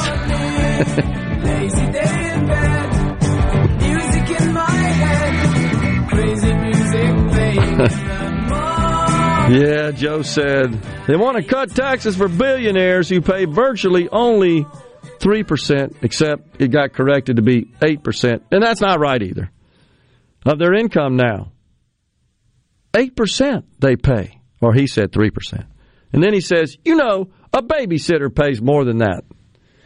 It's just so disingenuous the way they always report that, because they focus on percentages. And the fact is, that babysitter makes a whole lot of money if they're paying, honestly, 8% of their income, because that's not true. They do Social Security and Medicare taxes, payroll taxes, if they're being paid via payroll, if they're being paid cash, which most of them are, they ain't paying squat of that either, unless they're receiving a 1099 for the payment from the household that hired them to be a babysitter. I don't know too many people that do that. So that all avoids taxation. Honestly, that's evading taxation, because you're supposed to report it. And if you don't, and I'm fine with it, just to be clear, but let's just be honest about how the law works. That's how it works. But we already know half the households in the country don't pay taxes, don't pay income taxes, federal income taxes. And if you look at the top, I believe the last data I looked at, the top 10% of taxpayers pay, is it 98% of the taxes? It's a huge, outsized chunk of it. And that never gets brought up. They always talk in terms of percentages. They think that, and I guess it works. I guess to the average person out there, that sort of junk works. The percentage argument, as opposed to the actual dollar value argument. And the total tax burden that is shouldered by the different income groups. That never gets into the discussion, because they can't win that argument. Their logic is immediately refuted and debunked, because it's just not true. And nobody tends to want it, but they want to tell you, again, before I say this, that it's unfair. They got to pay their fair share. And they look at that as based on the percentage. Why does that matter? The percentage is irrelevant. It should be irrelevant, in my view. What matters is, how much do they really pay? And they don't ever seem to want to have that discussion. And the same is true for the way that Social Security and Medicare works. So a lot of people probably aren't aware that 46% now of Medicare is funded by income taxes, meaning all that money you pay into Medicare, all those premiums you pay Medicare once you retire, because you do have a little premium depending on your income, and you enroll in Medicare, still not enough to pay the bills. So they have to take from the income tax revenue to fund Medicare. It's absolutely happening right now. 46%, almost half of total Medicare spending, which is $769 billion last year, almost half comes from income taxes, which are not supposed to cover the cost of Medicare. That's supposed to be covered by the amount you pay through your payroll and the amount that you pay in the form of premiums. And they just don't ever look at that. Don't care, it doesn't seem, because it doesn't fit the old narrative, right? Oh, gosh. I just saw, I think I got this right, where you've been reading this story as well, Biloxi City Councilman. What happened there? Apparently under investigation.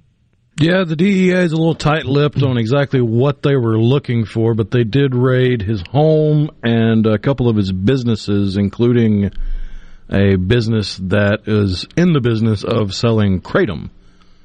And the DEA, the only thing I could really find about the DEA starting the investigation was complaints filed by parents of underage minors who had access to the kratom at these stores.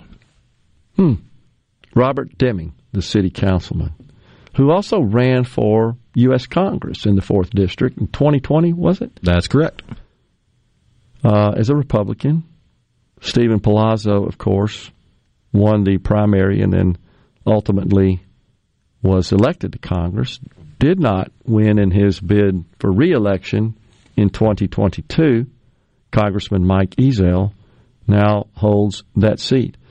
And so, looking at actual IRS data, the top 1% of taxpayers in this country whose adjusted gross income averages $2.7 million, they paid an effective rate of 26%. The top 1% paid 43% of all taxes. Now, that's one. By the way, that's 1.5 million tax returns. Think about that, folks. 1.5 million households. There are, I believe, Rhino, 120 million households in the country.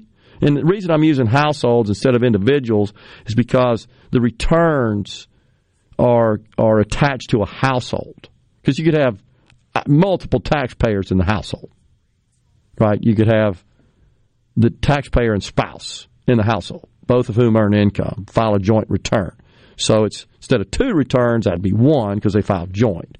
So I think there's 120 million households in the country. That's the number that sticks in my head. Well, 1.5 million of those households fund nearly half the government. So we're relying on 1.5 million households to send money to the federal government to fund the services consumed by 330 million people. A sliver of the population. The top 10%, I was off a little bit, the top 10% pays 75% of the taxes. That's 15 million households. It's the top 50, by the way, that returns that pay 98%, the top 50%. So 50% of people pay 98% of the taxes, and 50% of the households pay 2% of the taxes. But that's supposed to be fair. That's what we're told.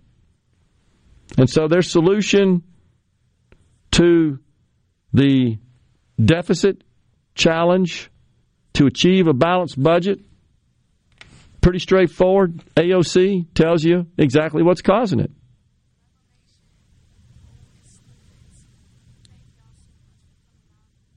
We can get her to talk. She's usually not without words. Democrats have been in charge for the past 2 years. Do you think Democrats have spent too much money? I think the largest contributor to the debt ceiling or to our deficit has been the Trump tax cuts. But I got to go. Sorry. You heard it there from AOC. She told you it's the Trump tax cuts. Wrong. She needs to tune in. You can't on the one hand say the Trump tax cuts were worth $2 trillion. And then on the other hand say, oh, that $1.5 trillion deficit we created this year and the $2.8 trillion deficit produced in Biden's first year, Trump tax cuts. Except the $2 trillion the CBO estimated, that's not right. It was 1.5 is what they estimated. The Democrats always, I don't know why they inflate it all the time, because it's their own government agency that said 1.5, except they're wrong, because revenues went up, and it's 10 years. So if you took the 1.5, let's just give them the benefit of the doubt, and divided it by 10, that's 1.5 or 150 billion. That's 10% of the deficit. It's just simple math. You learn this in about, the third grade? Fractions and stuff like that, percentages. When do you start learning that? Third, fourth grade? Somewhere around there, yeah. I want to say third grade was multiplication tables. Well, AOC, she's got an economics degree or something, doesn't she, from Boston University? Do you think she's intentionally lying, or does you think so? Or does she not know? I mean, Hanlon's razor tells us to not put it on malice if you can be explained away by ignorance. Okay. I like that. I hadn't heard that before. You educated me there. What she says is just wrong. That's just wrong. I just went through the math. Maybe I need to send her something. Here's the math here, sweetheart, how this works. Where are the Republicans? Why don't they call her out and tell the... Because, a lot of people hear that and say, yeah, AOC says the Trump tax cuts, and they buy it. Hook, line, and sinker. Final segment on Midday is coming up.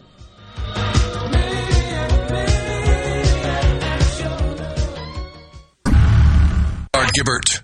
He keeps his classified documents right where they belong. Inside a Journey record jacket from the 1980s. Gerard Gibbert, Super Talk, Mississippi.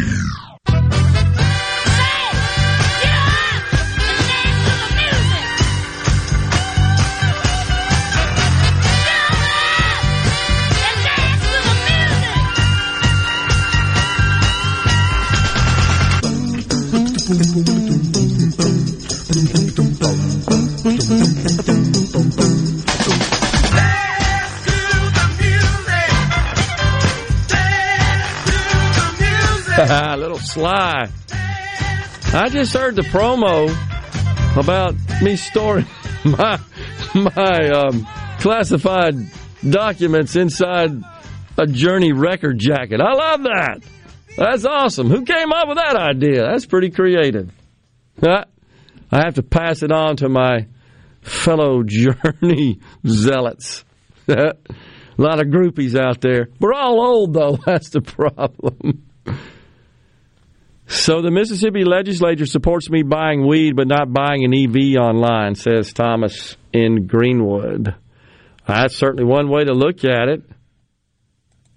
You enjoyed your article on HB 401. Surprised that vote was so lopsided. I agree with you. That's on the ceasefire text line. Not sure if you guys have talked about this Tyree Nichols tragedy, but it's looking like tonight could get crazy in Memphis. Yeah, we haven't talked about it, and I've been following it. It's a bizarre deal, and I do trust the governor, who seems to be a reasonable person, Lee, Governor Lee of Tennessee, and I think it's the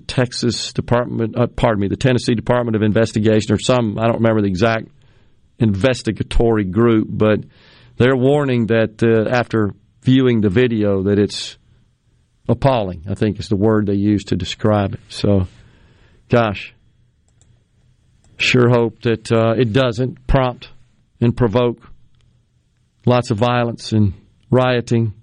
And this one is a situation where it was all five officers are black, right, Rhino? This was a FedEx driver, I believe, as I recall. I don't get it. I really don't. I just don't get it.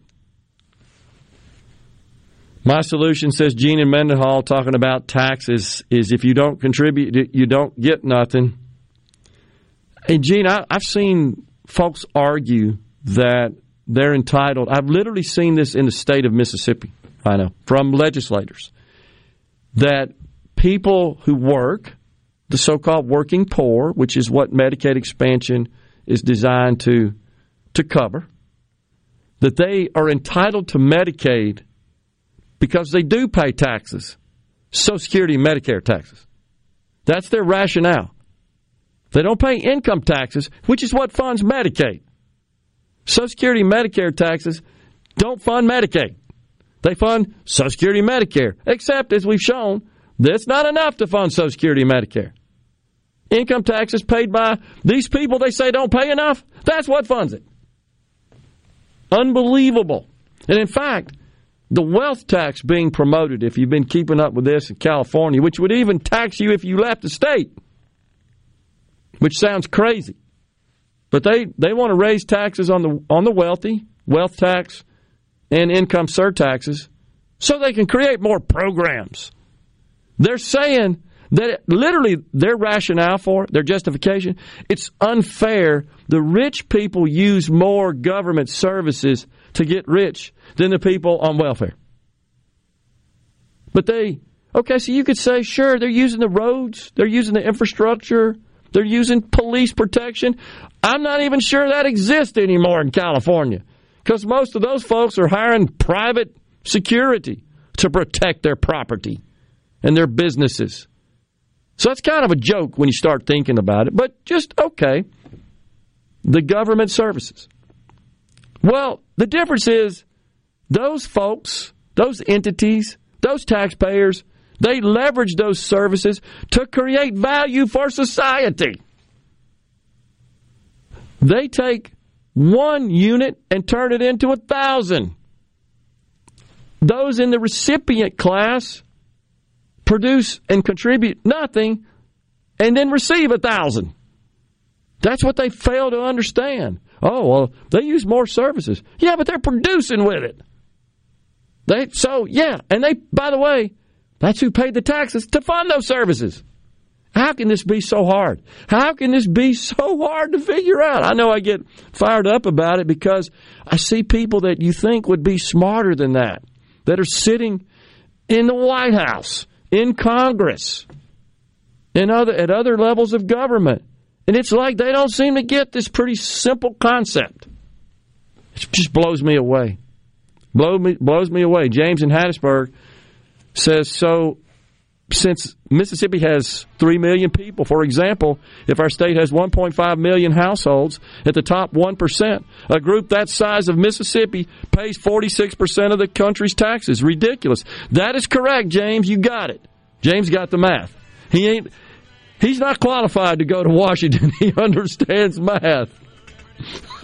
That's like a requirement. Can't do math. Okay, you're elected. You got it, James. I know. It is scary. You never hear about that. This kind of fits that Congressman Hank Johnson's narrative that Guam's going to tip over. Yeah, because there's too many people not paying taxes. They're going to tip over the people who are. We're out of here today. We thank you so much for joining us. We'll be back with you on Monday. Have a great weekend. Until then, stay safe. God bless. On the red, white, and blue.